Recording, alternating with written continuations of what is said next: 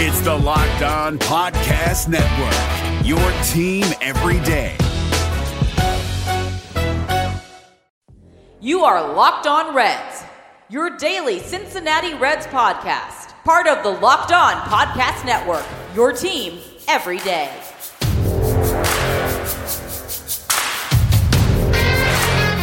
Welcome into your daily source for the Cincinnati Reds throughout the offseason. This is the Locked On Reds podcast, and I'm your host, Jeff Carr.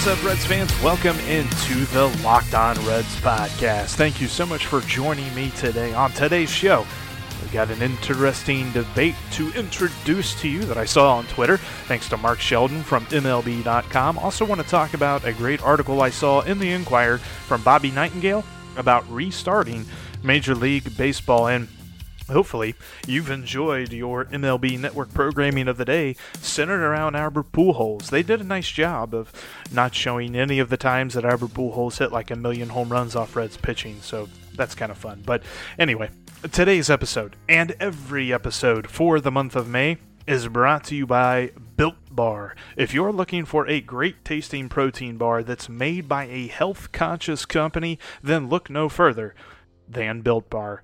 We'll jump into today's topics here in just a minute. Uh, Also, wanted to point out, don't know if you guys have been following this or not. Brought to you by DraftKings is the Dream Bracket uh, tournament thing that they had. They compiled rosters for every Major League franchise, including the 25 and under and Negro leagues, the best of the best of each team and uh, league and 25 unders, all that good stuff. And they put them in a bracket and they put everybody against each other, and the Reds are in the quote unquote championship game. They're playing off against the best of the best from the New York Yankees. The Reds advancing after a six game win over the Los Angeles Dodgers. The Yankees beat out the Red Sox. So, hypothetically, the Reds could be the hypothetical best team ever, hypothetically. Don't know if I mentioned that part or not. Anyway, let's jump into today's debate. I'm looking at a tweet from Mark Sheldon. It was a poll, and Major League Baseball is going through each and every franchise and saying, all right, who is the best player at each position for the franchise? And we've gone through pretty much all of the obvious ones with the Reds, second base, catcher, all that good stuff, first base. Now we are looking at the center field spot, which when you look back through the history of the Reds, it's not a foregone conclusion who the best center fielder in the history of the franchise is. However, this poll would make you believe otherwise. The four options that Mark tweeted out are Gus Bell, Eric Davis, Vada Pinson, and Ed Roush. And sure enough, as of right now, I'm looking at this, it's got a little over two days left in the poll. But as of right now, over 1,800 people have voted, and Eric Davis is ahead by 81% of the vote. That's right, 81%. He is not the best center fielder in Reds history. Now, now, don't get me wrong. He is the talented, the most talented, most athletic. But as far as production concerns, as far as his career goes, the best center fielder in Reds history was none other than Ed Roush.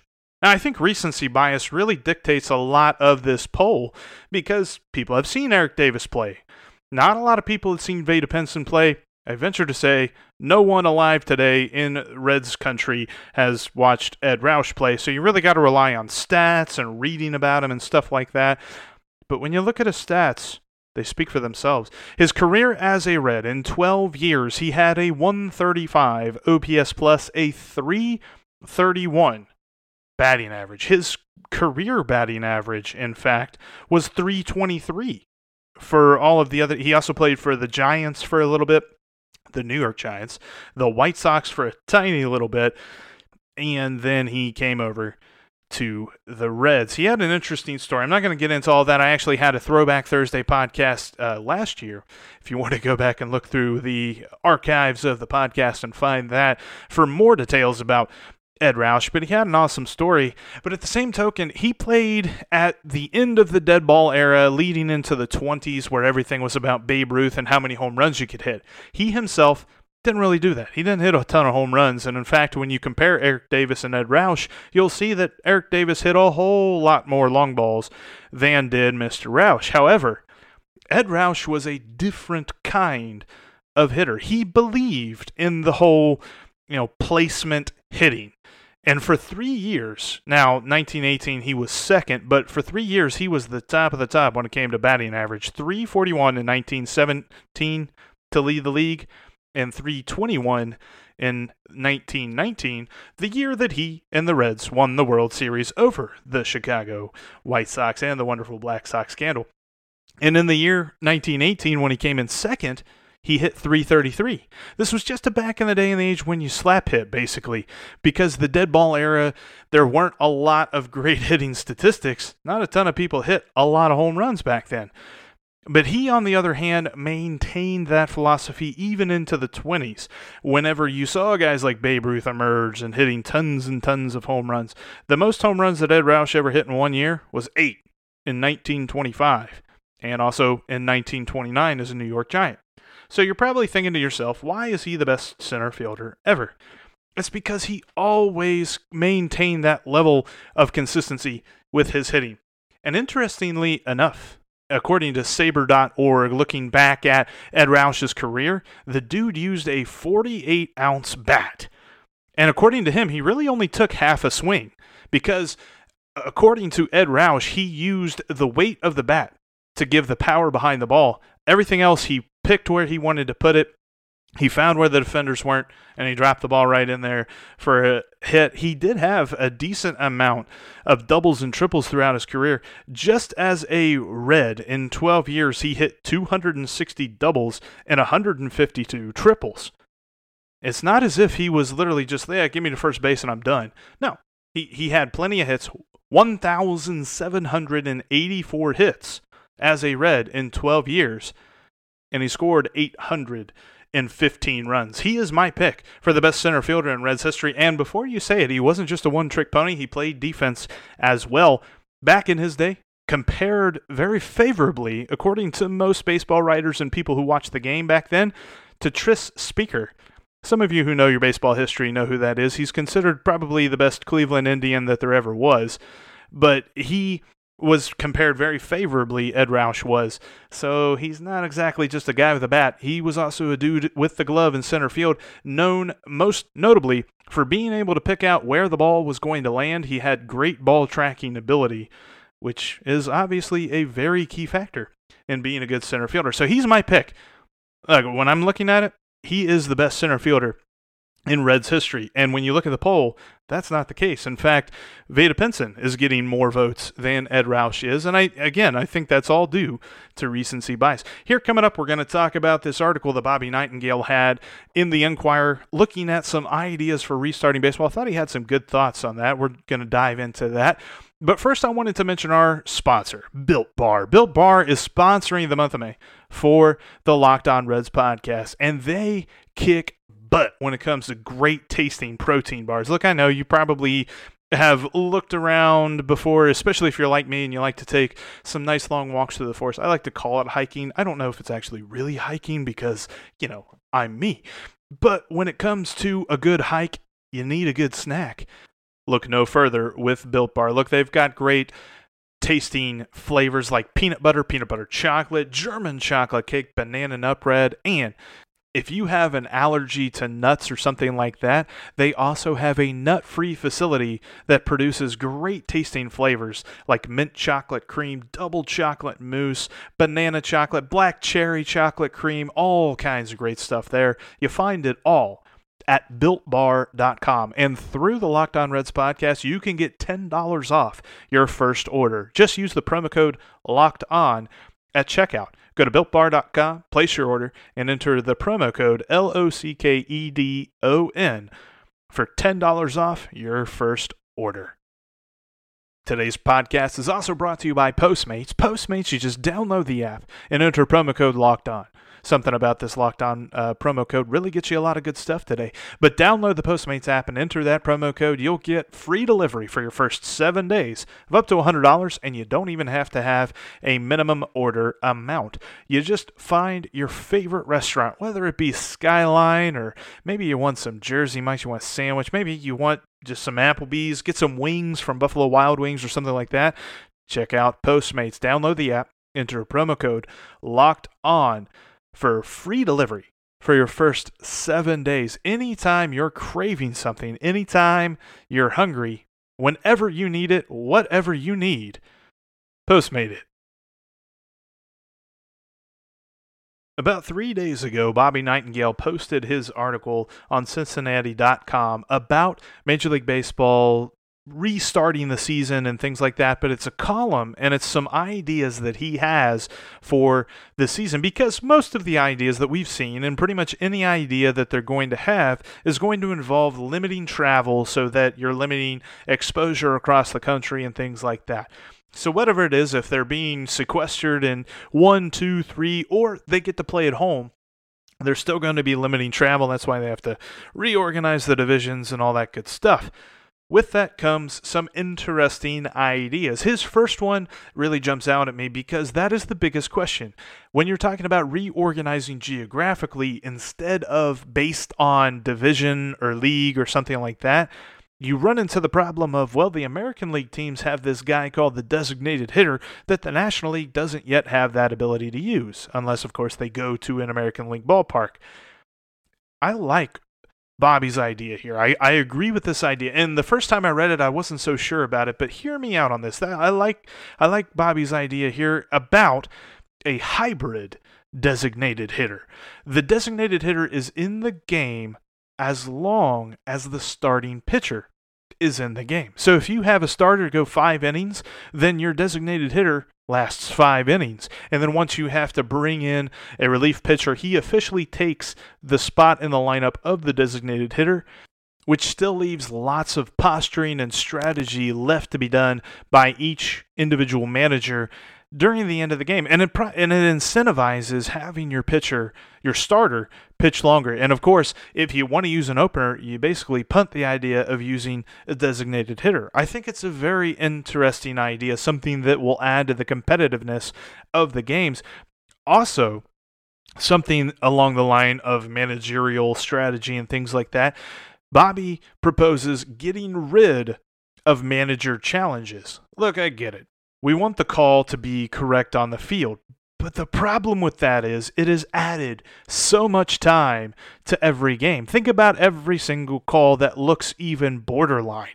We all stop for a minute and look at the dugout of the team that stands to benefit from challenging that play. So we're standing there, we're waiting, and then they give the signal, yeah, okay, no, we don't want to challenge it. Or even worse, in plays where a guy like barely slips off the bag or something like that, he's sliding into second base, his foot comes off for a brief moment, and then he gets it back on. Well, replay reviews that he is out because he took his foot off the bag and the second baseman left the tag down. But is that really what we got replay for? Because if that's the case, that's annoying. And I like the idea of getting rid of manager challenges, leave it all in the umpire's hands. Like, you know what? We weren't sure about that. We're going to review it and get the call right. I'm okay with that. It'll speed up the game. Good stuff there. One thing that I think has been kind of a universal idea, but Bobby also endorses in his article, talking about seven inning doubleheaders, something that they do in college. If they have a doubleheader, both games are seven innings instead of nine innings. That way, you can get more games in and then also kind of tweaking the extra innings format. One thing that's interesting, and I agree with his take on this, is that baseball is the only sport that whenever the game goes into overtime, people leave people are like, we don't know how long this is going to take. We don't want to be sitting here until the 15th inning or the 16th inning or the 17th inning, you know, if it goes that far. They don't want to sit through all that. So let's speed up overtime by putting that runner on second base, like they were talking about. The guy who batted the last inning gets to go on second base to start.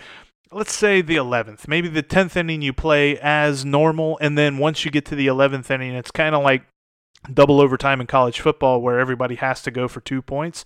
Starting in the 11th inning, you start out a runner on second base. And maybe some of these ideas are just for this year, but especially like looking at the hybrid DH, I think that would be an interesting rule, an interesting compromise. Because if we're realistic, they're never getting rid of the DH. Now that it's here, if you get rid of the DH, you get rid of some jobs. You get rid of some players' roster spots because they're not really defensively sound. And the reason that they're on the ball club is the hit.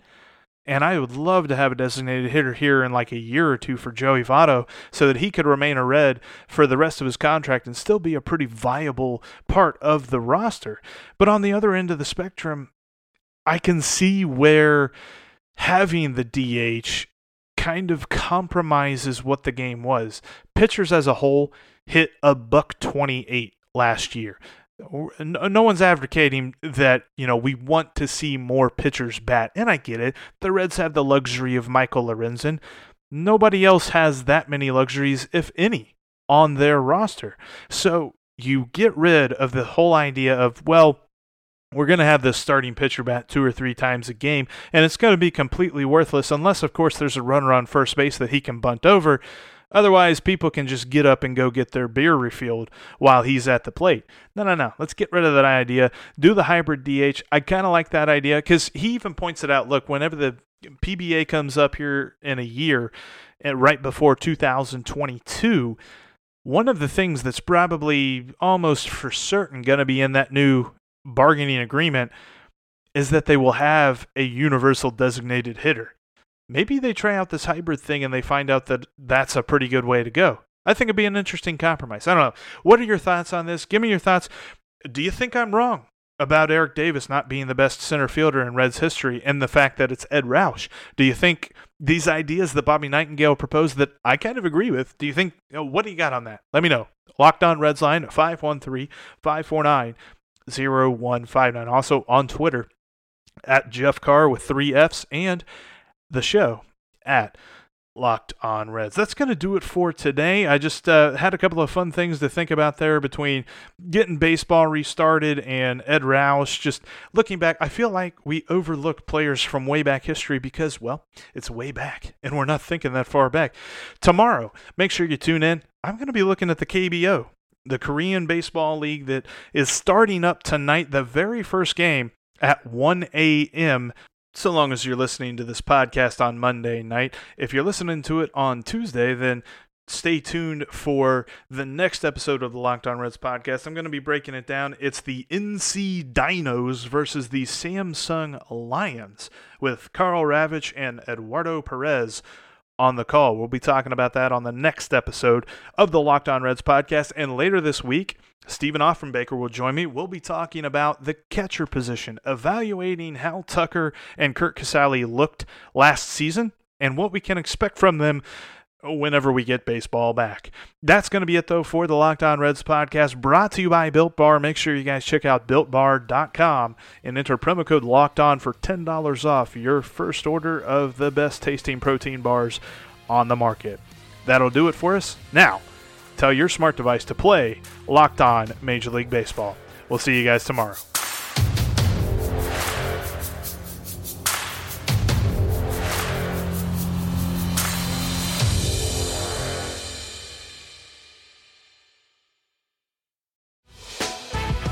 Prime members, you can listen to this Locked On podcast ad free on Amazon Music. Download the Amazon Music app today.